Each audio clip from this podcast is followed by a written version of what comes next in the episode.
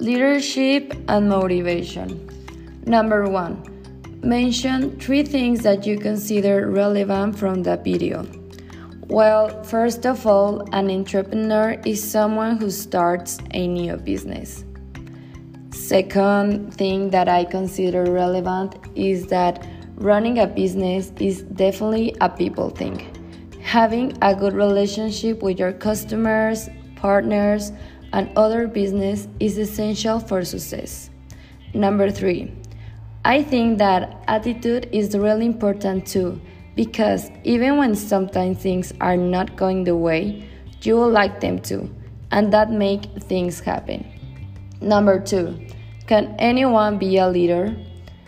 Well, I don't think so because I really think that you need to have these type of skills to be a good one. Number 3. What skills should you have to become a leader? The skills you'll need is attitude, creativity, relationships, and organization. Number 4. Do you think Lars Sudmann is right?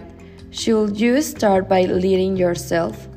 Well, I think that he's right because you can't lead someone if you don't even know how to lead yourself. And you can be a good leader. Number five, share your point of view about daily reflection. Uh, my daily reflection is the importance of be a good leader. There's a lot of leaders that they are not good at because they don't have these type of skills.